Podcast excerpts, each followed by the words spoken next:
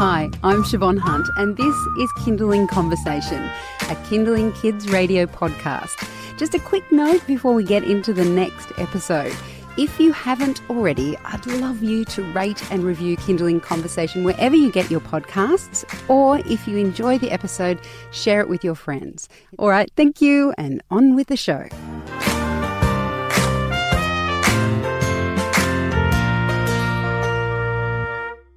Do you have a green thumb? Maybe you're like me and can barely keep a cactus alive. Either way, having plants in your life, from the tiniest pot plant to a full grown garden utopia, has benefits for your health. Joining me to explain how you and your kids can develop a green thumb, no matter if you're in a tiny apartment or have a big backyard, is Georgina Reid. She's the founder and editor of the magazine The Plant Hunter. Hi, Georgina. How are you? Hi, Siobhan. Good, thank you. So, I mentioned just then that having plants in your life is good for your health. And I know I've read it somewhere that it is. is it actually a fact that plants enhance your life when you have them in the home or you're involved in the garden? Absolutely, absolutely. So, any gardener will be able to tell you that plants are great for your health. They make you feel better.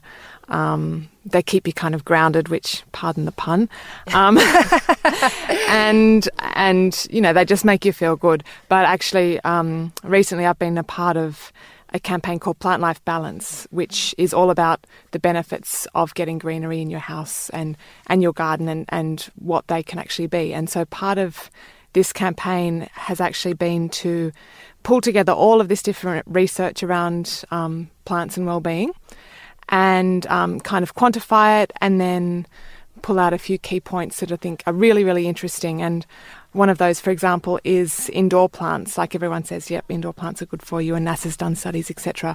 Um, and as part of this Plant Life Balance um, campaign, we've worked out that five medium-sized plants in a medium-sized room, so say a living room, for example, five by five meters or thereabouts, um, can increase the air quality by up to 75%. Wow. Yeah. Isn't that incredible? So, and you know, I have always loved plant indoor plants. For some mm. It makes me think of like Art Deco apartments when they used to have mm. those gorgeous palms. And my sister has been always been great at having plants. I, on the other hand, seem to kill anything green. If you, if someone's like me and has no plants in their house, but children seem to just have this love of growing things, are there any plants that might be good for a family to introduce to their indoor area that mm. um, are a bit hardy what I mean by hardy is that it can both withstand my inability to keep anything alive and the kids' ability to be a little bit rough sometimes. it probably isn't. That's an impossible request, isn't it? Well, no, I think there are a few. Um, so all plants, you know, it really always depends on the situation and how much light you have. That's that's a big issue for indoors. But things like there's a couple of plants like um, jade plant, which is you know, it's really quite common. It does well in well lit indoor areas. It's super tough. It's very hard to kill. Um, Mother in law's tongue, great name. um, Sansevieria is its botanical name. Um, a, a, sort of a succulenty thing. You'll know it. It's it's in all the sort of the 1970s sort of oh, yeah. indoor plant things. Um, super tough and you know nothing nothing will kill that. No toddler will will get anywhere near that. Um, and all, the other thing is you know things like hanging plants as well is a really great way of having both plants and kids in the house. Um, so you know hanging plants up where, where? They look beautiful hanging plants. They do they do. And things like rhipsalis and hoya um, are two different types of um, plants that do quite well indoors and will drape drape down quite a lot. Okay so i often say this but I would like you in the form of an app to tell me, I don't know, take a photo of my room and say, okay, Georgina, what do I need in this room? Um, people could listen to those suggestions and go out and sp- speak to their local nursery, I'm guessing. But uh, is a nursery the first point of call, really, to get a sense of what would work in your home? Yes, I get it's a good place to start. Um, the app that we've developed um, through Plant Life Balance as part of the campaign is an excellent place to start, I think. So that involves taking a photo of your space and you can pick a style. So there's different looks. Um, there's a dark matters one, which is kind of all about dark and moody kind of vibes. Um, jungle looking one, which is pretty wild. These are all for indoors, but there's outdoor ones as well. Um, and basically, you can then apply, you can pull plants in and drop them into your space and start playing around with what things might work and, and how things might look. And then I think it's really important to take the plant list that, that you get as part of that to your local nursery and ask them because they're really the ones that um, will know what's going to go well in, in your local environment because, you know, it's very variable across Australia. That sounds so exciting. Um, I have heard that some plants are good to have in your bedroom because they promote good sleep. I saw you look. Mm, I'm not sure about that one. You just mentioned that the air quality is improved by having plants in your room, so maybe that's one reason it could help to have them in your bedroom. I mean, do you think that plants can go in every room of the house, or are they more suited to the lounge room? Oh God, no! Everywhere every single room in your house could benefit from having a plant or two or ten in it. I want to know what your house looks like now. It's pretty wild. it's uh, it's really wild. It's a bit out of control, but I can't stop. So you know, and it's what I do. I mean, I can't not have a house full of plants. It would be embarrassing. What about your bathroom? Do you have plants in your bathroom? You, the thing with bathrooms is that's probably the trickiest space. So it's it's generally light issues because often they're they're not, you know, super bright spaces. Um, things like ferns can go okay in the bathroom. I currently don't have any plants in my bathroom because it's a construction site. And, um, it's, it's yeah, not not a place for plants. But yeah, things like ferns, um, things that like lots of humidity and lots of shade, um, will do okay in the bathroom. But it's always going to be a little bit of a tough environment, I think. You're listening to Kinderling Conversation. I'm speaking with Georgina Reid from the Plant Hunter, and um, we've been speaking about bringing plants into your house. i am getting a bit carried away because I love the idea of having plants in our house, but I've always resisted doing it because I tend to kill anything that's green. And I do think that children love watching something grow and having growing things around them. So if we could move from the the indoors to the outdoors, when it comes to having a garden, I mean, I'm in a flat, so we have a shared garden that is not, you know, hasn't been well tended by its our landlord. But um, if you own your own backyard, sometimes looking at your garden or your yard and thinking what you can do can be a little bit overwhelming. Is it? Does it have to be a big project if you want to start getting involved with growing things? No way, no way.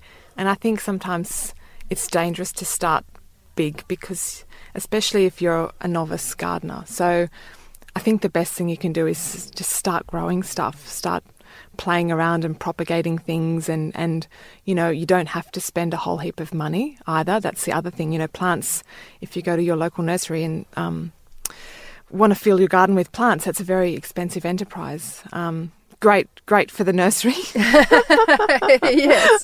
But there's also, you know, there's other things you can do as well, like learn how to propagate things and and you know grow bits and pieces or buy bits and pieces um, as you go and, and expand out from from your house rather than thinking you need to do the big grand backyard makeover in a weekend. I think that's a recipe for disaster, really.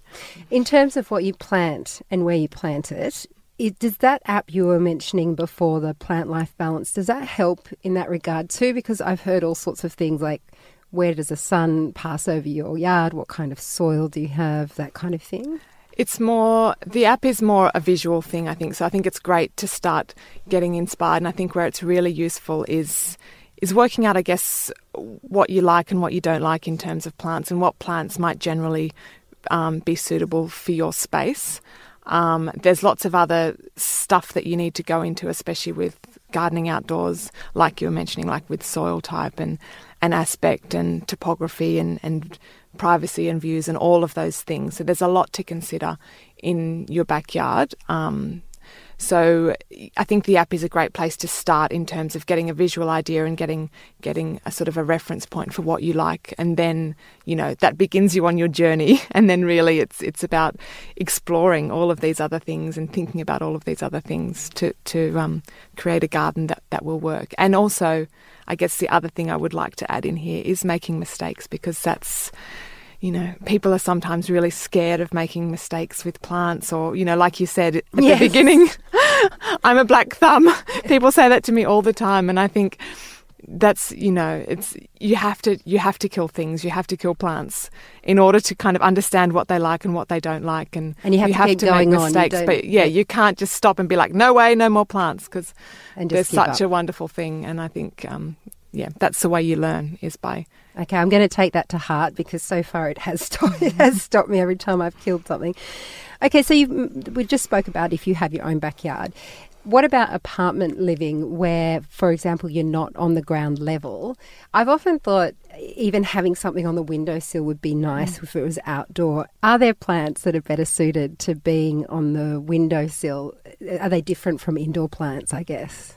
So there's no difference between plants that will live on your windowsill and plants that will live inside. I mean, there might be different species, but they're all the same thing. It just is about getting a plant that is best suited to the light levels generally and the exposure. So often, if you've got plants on your balcony and you're facing west and you get blasting sun in summer, then you can't be putting your ferns out there, for example, because they'll frizzle and die. So you just need to really understand the environment that you're putting your plant into and then pick the right plant based on that. And there's a plant for a windowsill, a bathroom, a kitchen, you know, everywhere. So it's just about knowing the space. That makes complete sense. Uh, do you do much with vegetables? Because I know that's something that a lot of parents love mm. with children because they get so excited at seeing it grow. And then, of course, there's a benefit of being able to eat it. Um, do you do much about that with your work? I, I haven't um, until now because I haven't I've had a space to grow things. So I'm a very novice vegetable gardener, but I um, I do like playing around with seeds, particularly, and with kids, particularly. I have um, two step kids, and when they first moved in with us, we I would I didn't know what to do with them actually, to be very honest. and that is um, completely um, fair. I had no idea, and so we would go out to the little courtyard in Marrickville that we used to have, and plant things or pull pull bits off a succulent and grow it. And that was like they were so excited about that. And that was a really a nice way of connecting with them and playing with them. So seeds i think doesn't necessarily have to be vegetables but growing seeds um, is such a wonderful thing to do with kids. Like seeing that transformation and growth is is wonderful. And kids are the best gardeners aren't mm-hmm. they? Yeah. Well they're so, so curious and yeah. committed. And committed. And I think there's a wonder in gardening that adults sometimes, you know, I think gardeners feel it, but kids access it, I guess, so easily, don't they? Like yeah. they just find such wonder in it. It's it's, it's instinctual. Well, you yeah, have certainly inspired me to go. I'm going to go and download that app now. So the app is called Plant Life Balance. And Georgina is from The Plant Hunter. You're online as well as magazine, yes? Um, well, thank you so much for coming in and chatting with us. No problems. Thanks, Siobhan. That's Georgina Reid, and we will put links up to both the Plant Hunter website and also the Plant Life Balance app. And for a rundown of her tips that she's just given us, you can head to our website. That's kinderling.com.au.